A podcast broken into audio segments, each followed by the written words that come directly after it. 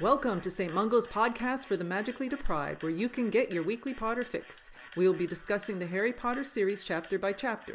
If you've read the books previously or are just starting the series for the first time, we hope you enjoy this journey through Harry's adventures at Hogwarts and beyond. Please be aware that this is not a spoiler free podcast. We may at times reference future events, people, or places. Also, there will be adult language and content. So if you have little ones listening, you may want to send them out of the room or listen at another time. Hello, everyone. I'm Joe. I'm Megan. And I'm Serena. This week, we'll be discussing Chapter 9 of The Prisoner of Azkaban Grim Defeat. But before we get into the chapter, let's head over to Serena in the Slytherin Common Room for some Quibbler controversy. I have two things for us today. I have a theory and then also an open discussion question. So I know we kind of discussed this a little bit in the past, but I saw an actual theory that the speed of snitches are made to fit the level of play for each type of Quidditch game. I So they don't go as fast every game. each game or each setting because there's professional Quidditch, there's school Okay. Quidditch, there's like you could have your own personal snitch to oh. play at home, right? So it So, just like uh, has a setting on it, like high, medium, low. Like a dial.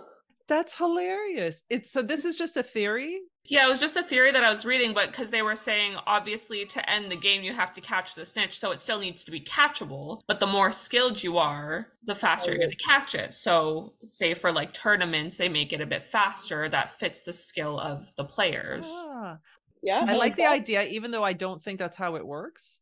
You know how the Weasleys say that they grew up playing Quidditch in the field, Mhm. like when they were young, but I guess they don't actually use a real snitch though when They they probably play. got like a cheap bootleg snitch. You, you're imagining that. I'm like imagining them just enchanting a rock.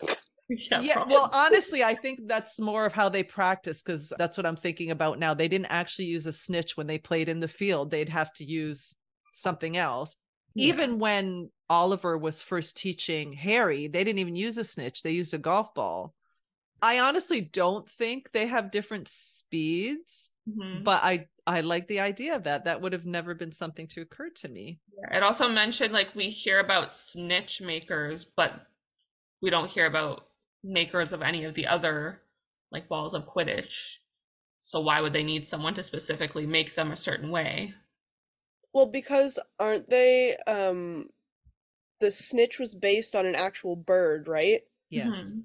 So the rest are just regular balls. They wouldn't really need anyone to craft those, but like a snitch is more intricate and more goes more goes into it, I would think. Like there's more mechanical things. That Um, thinks about it from a muggle perspective. I'm Yeah. they probably just use magic, but Yeah. Yeah, I don't know if there would be anything in Quidditch through the ages about it. I mean, it's just a theory, so possibly not, but Well, there is this chapter of the arrival of the snitch. Let me skim quickly and see if it says anything. Yeah, it's just about how it was a bird and then they wanted to replace the endangered bird with a snitch. So nothing about the speed. I really like that idea. Like it has a little switch Mhm. on it. yeah, I think it's a possibility. Because otherwise, like, they would have a time limit, I feel like. A time limit to catch the snitch. The time limit on the game. well, no, I don't think there's a time limit on the game because There's not. But you have to catch the snitch. But what if Hmm. the snitch is really fast and you can't catch it? Which has I- happened, but yeah, so haven't they lost snitches before? Yeah. I wonder if because every game has a different snitch, if they have like different characteristics like a real bird would, like some are faster than others just by default, not because they've enchanted them to be that way. It's kind of like luck of the draw. It's just like, well, you get what you get. If it's faster, slower, just have their own characteristics. yeah, they like mimic the real bird. I like that. Okay, so um, discussion question. Oliver Wood puts a lot of pressure on his team to win the Quidditch Cup because it's his last year. Do you think it's fair that he is so hard on them, especially since he's the goalkeeper and not able to score or find the snitch himself? Well, I think that's his job as captain. And regardless of it being his last year, he's like that throughout his entire Quidditch career. So I don't think it's just because it's his last year, but he is just very hopeful this year. I think he's a little insufferable this year. yeah, just a little extra. yeah, I think he's that way regardless. wasn't it last year when he tells Harry to catch a snitch or die trying? Yeah. So I was gonna say he puts a lot of pressure on Harry. Yeah, he does. He does. Poor but Harry. I also think like that's his job as the captain. I don't know if it's to put pressure on your Right? well, I mean, some people perform well under pressure. And I think, honestly, I think the team he has, they handle him very Very well. well. Yeah. And I think he knows that, like, they're like a little family and they know each other's personality. So I think he knows that he can do that and they will give him pushback if need be. Now that I think about it, he's been captain for the last three years. Don't they usually Mhm. switch, or do they only switch once they graduate? That's a good question because the rest of the team has to keep trying out every year. But the whole team's been the same. Harry didn't have to try out again. When Harry becomes captain, he has to try everybody out again. Or maybe they just skim over that part. I feel like maybe once the captain changes, he has the option to like audition everyone and And change Change his his team, team. his team up. No, they have to. I think they have to hold tryouts every year. Oh yeah, because he does do it again. Yes. But yeah. wouldn't that just be for like new thing? No. Like Fred and George have to try out every year? Yes, I think they have to do it every year, Dumb as which is shit. I guess it's not dumb as shit because if you accidentally try like bring someone on your team and they end up sucking and they try out again next year, you can be like, oh, unfortunately, you didn't make the cut this year. there could be people who are better coming in, right? Yeah, and you that's want the best team possible. But I do think it's weird that the captain doesn't have to try out again. Just the team. Unless he did and just consistently they were like, yeah, we like him as captain. Who appoints the captain? I forget. Did we? How did Harry get appointed captain? I think head of house decides who captain is because Harry gets that with his letter. McGonagall decides who Quidditch captain is Okay. for Gryffindor, obviously. I'm not 100% sure, but I think head of house decides because Harry doesn't know he's Quidditch captain until that summer when he gets his um Hogwarts letter, like with the school list and everything. He was surprised because the badge was in his letter. So I'm pretty sure head of house picks captain, and then captain has to hold tryouts to decide who gets on the team. I'm overthinking it now. I'm very confused. Because in the fifth year, Alicia's captain, right? And then Harry is captain in sixth year. Changed year to year, but Oliver's been captain for Does she graduate? So then they have to pick a new captain. oh maybe. She takes over for Oliver, then she graduates, and Harry takes over for her. Yeah. Is it Alicia or Angelina? Angelina? I was gonna say, there's an Alicia. There is an There Alicia is. There's Alicia Yeah? Spinnet. on yeah. yeah. on the team, but yeah, Angelina. Yeah, I think that's what it is. I think Angelina graduates and then Harry takes over. Yeah, that makes sense. If I was Fred and George, I would be pissed. They've been on the team since like the beginning, and then Harry just comes in and is like, "Yeah, I'm captain now. Sorry." That's what I'm saying. Even them, yeah, they've been on the team probably years, but Yeah. I feel like they were on the team before that. Yeah, they Mhm. were. yeah, they were already. And they would have been in what, third year? So since their second year, they were on the team the whole time at Hogwarts. Anyways, back to you, Joe, in the Gryffindor common room for our chapter. So, as the staff members search the castle for Sirius Black, Did you say church members? staff members, I don't know why heard um, church members. the students are shepherded to the great hall for the night. Dumbledore magics them all sleeping bags, and the head boy and girl are left in charge, which pleases Percy immensely. Ron reckons that Sirius Black must have lost track of time and went to the Gryffindor Tower, not realizing that it was Halloween and they would all be in the Great Hall for the feast. When in reality, I'm pretty sure Sirius Black probably planned that on purpose because he. he mentions that he did it on purpose. so everyone is buzzing about how Sirius got into the castle to begin with, and every theory is as unlikely as the next. A teacher would appear in the hall every hour to check in, and then at 3:30 in the morning, Dumbledore himself showed up to talk to Percy. Just sorry, just uh speaking on the theories. Mm-hmm. And who is it? Hannah that says he could turn himself into a flowering shrub. But how would a flowering shrub Get into walk castle. into the castle? That's what I wanted to know. Also, when Dumbledore says that he's gonna go to the Dementors because he said he would let them know when their search is complete, I was just like, how do you communicate with Dementors? Because I don't think they have ears or eyes. No, they're well, they're blind. We know that. I don't know if they can hear. Maybe he just like emits a certain feeling. I there must be a communication method. He just sends signals. He just like his chest. his aura pulsates. I don't know. Yeah, because they keep them guarding. Or maybe he does- Was it in the Helen Keller movie where they would put her hand on their mouth when they talked so she could feel the vibration? I Well, that's definitely not happening. Maybe. So Dumbledore like puts the Dementor's fingers on his No. No, he doesn't. And- or he brings out like a braille tablet. I don't know how you would communicate with a Dementor. I'll have to look that up at some point because now you've piqued my curiosity. Oh, here we go. How do wizards communicate with dementors? Telepathy is apparently the theory here. Ooh. Ultimately is a highly guarded secret, but many believe that they communicate through a form of Legilimency. Legilimency. Interesting. That would make sense. This one is dementors can understand human language and follow some commands. They'll do so as long as they feel that course of action will allow them to eat more happy memories. Do you know that's interesting about the Legilimency? Because if that's true, then they actually know when people are innocent and don't give two shits whether they are or not. I don't think they care if someone's innocent or not. They obviously don't, No, I especially think, and I think we talked about that before too. About they just care if they're feeding on happy memories. They don't give a fuck. If dementors were used properly, they would actually be excellent guards because they can tell. So that way, if they weren't so evil, like they would say, you know what? Well, obviously they couldn't talk. They would have to tell somebody or motion that this person, no, no, they're indeed innocent. Let them go.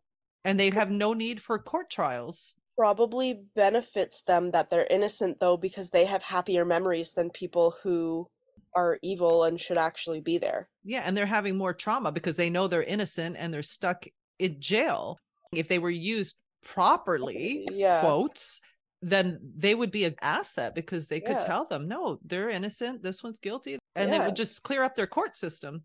They definitely do have a method of Legilimency because that's how they would see their memories, right? Yeah. All right, thanks Reddit. okay. So there is no sign of Sirius Black in the castle, but Dumbledore leaves the students to sleep in the hall for the night.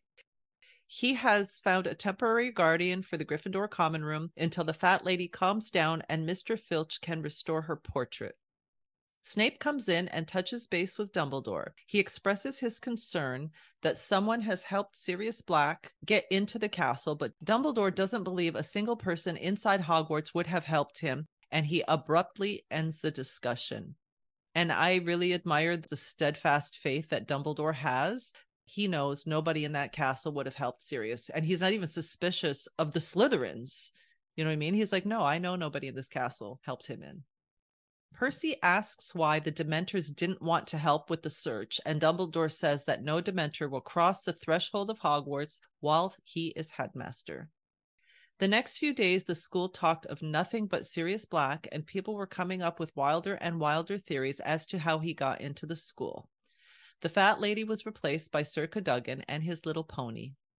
Harry is now being shadowed by teachers as well as Percy, who Harry was sure was put up to it by Mrs. Weasley.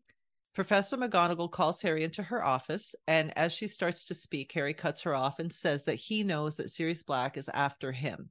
McGonagall's a little bit shocked that Harry's aware of that little tidbit of information, but recovers herself, and she tells Harry that under the circumstances, it's not a good idea for him to practice Quidditch in the evenings.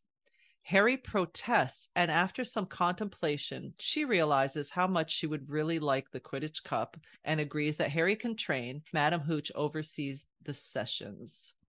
The Gryffindors find out that they'll be facing Hufflepuff instead of Slytherin in the first match because Malfoy, who is the Slytherin seeker, is still whining about his injured arm. But Oliver suspects that it's because he didn't want to play in the horrible weather that has settled in. The day before the match, Oliver kept coming up to Harry between classes to give him little tips, and the third time this happened, Harry got to Defense Against the Dark Arts class 10 minutes late. When he enters the classroom, Snape was behind the teacher's desk in Lupin's place. Snape takes 10 points away from Gryffindor for Harry's tardiness. Harry asks him where Professor Lupin is, and Snape says that Lupin is too ill to teach today. Harry continues to ask about Lupin's welfare, so Snape takes another five points from Gryffindor and tells Harry that if he has to ask him to sit down again, he will take away 50 points. Snape goes on to belittle Lupin's teaching, and the class defends Lupin, which makes Snape even more agitated. He tells them to flip to page 394 at the back of the textbook and informs them that they are going to be learning about werewolves, even though they're not due to learn about werewolves until much later in the year. So Snape starts to question the class on how to tell the difference between a true wolf and a werewolf, and Hermione's the only one who puts up her hand, but Snape ignores her and he keeps asking questions and getting angry when students answer him. So, in hindsight, we know that Snape has his own agenda here and is just trying to drop hints so the class can figure things out on their own. But obviously, the class thinks he's being a jerk, which he is. Yeah, but like, why do they need to know that their teacher's a werewolf? That's they- not for you to tell them. He made me so mad this chapter. Oh my god. yeah, and he's using his like schoolboy grudge on the Yeah. kids, and it's like they don't need to be involved in your Yeah. your business. Your What if petty little have shit. wizard- Go to therapy, please. I You're say, I a wonder if they have wizard man. therapists. They don't, which they really could make use of in this school, Yeah. honestly. Even like after the Dementor attack, I'm sure some Yeah. students needed an outlet, right? Like that would be some great scenes, just like going to see the school, like the school counselor. You just they just keep cutting to scenes of. Snape going, "Oh, Dumbledore's so frustrating." so Hermione answers Snape's questions on how to distinguish a werewolf from a true wolf, and Snape gets angry and takes five more points from Gryffindor, then calls her an insufferable know-it-all. The entire class is livid with Snape, but Ron is the one who sticks up for Hermione and ends up getting himself a detention, which is to scrub out bedpans in the hospital wing without magic. Ron wishes that Sirius Black would have hidden in Snape's office and finished him off for them. The morning of the Quidditch match, Harry gets up at 4:30 in the morning to Peeves blowing in his ear. He gets himself ready, grabs his broom and heads out of the dormitory. I was under the impression that the brooms were kept in the broom shed. I think that's just the school broom. So the students get to keep their brooms in the dormitories with them? Was there not in the first or second book a scene where Harry's putting his Nimbus 2000 or his Nimbus 2000 gets put in In the broom shed. Thing? Maybe because he was a first year and they're not mm-hmm. allowed their own broomsticks in first year.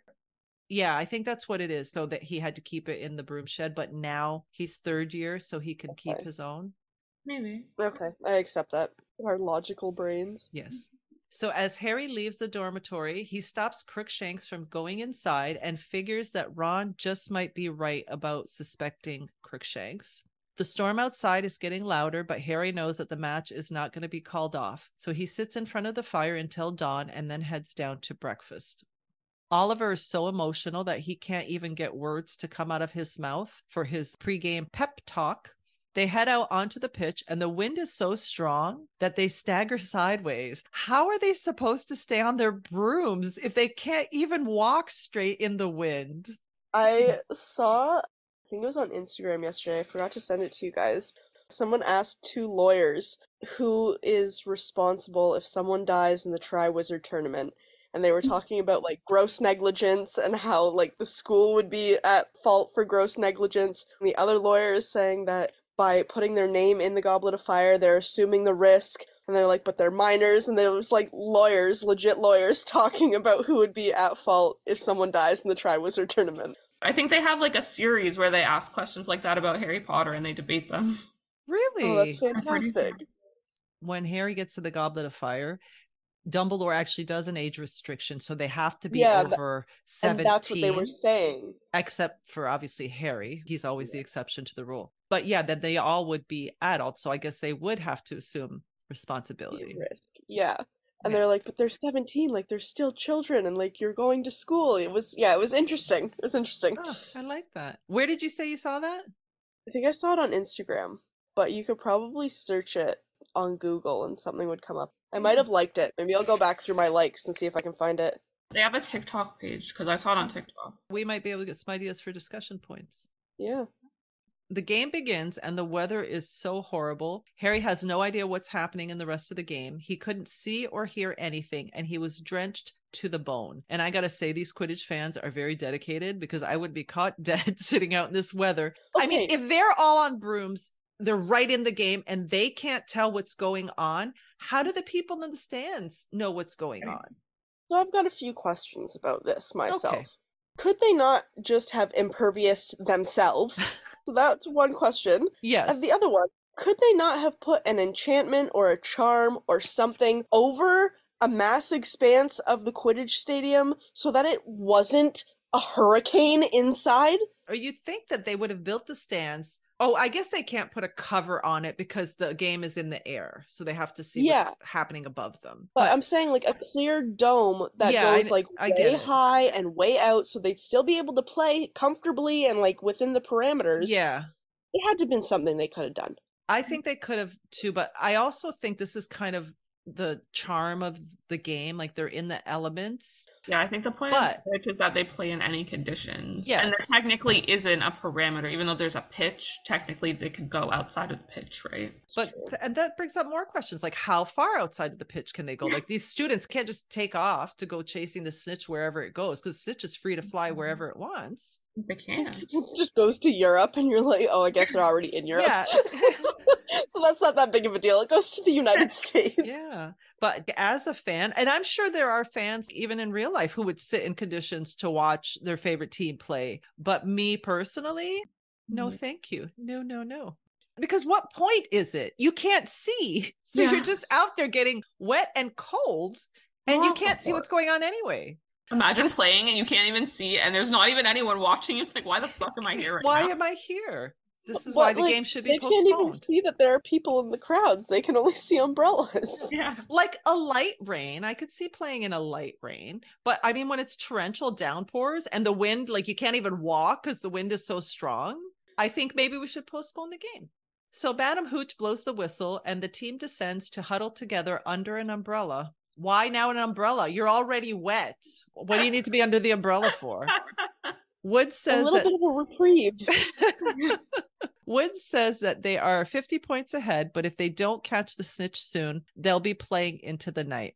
Harry complains that he can't see a thing through his foggy glasses. And I thought maybe it's just a movie thing. I thought they had Quidditch goggles. Yeah, just a movie. Yeah, it's Yeah. a movie thing.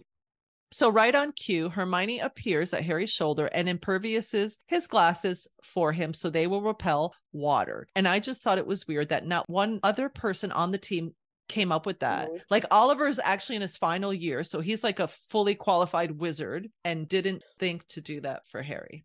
So, although Harry was drenched and numb with cold, he could at the very least now see. And as he flew around looking for the snitch and dodging bludgers, the thunder and lightning were getting more and more intense. With another flash of lightning, Harry saw the outline of an enormous shaggy black dog in the topmost row of the stands. It had vanished as soon as it appeared. Wood yells at Harry, and Harry looks to see Cedric Diggory chasing the snitch. Harry takes off in hot pursuit, and as he urged his broom to go faster, something odd started to happen. Everything suddenly went quiet, like Harry had gone deaf. A wave of cold swept over him, and when he looked down, he saw a hundred Dementors looking back up at him. He hears a woman screaming, Not Harry, not Harry, and someone saying to stand aside. As the woman's voice continues to plead, Harry passes out. He wakes up aching and in the hospital wing to voices talking around him. He was surrounded by the rest of the team, as well as Ron and Hermione, who were all soaking wet. He asks what happened. He had fallen off his broom about 50 feet, and everyone thought he had died, but Harry's only concern was if they had won the match and if they're going to do a replay. The room went silent. Cedric had caught the snitch just after Harry had fallen. He didn't realize what had happened, and when he saw Harry on the ground, he tried to call the game off and ask for a rematch, but Hufflepuff had won fair and square. I thought it was funny. Like everyone kept saying they thought he died. Yeah. I was like, imagine if he just died playing Quidditch and just foiled all of Voldemort's plans. Just playing Quidditch at school. Harry notices that Oliver is not with the rest of the team, and Fred says that he's still in the shower, probably trying to drown himself.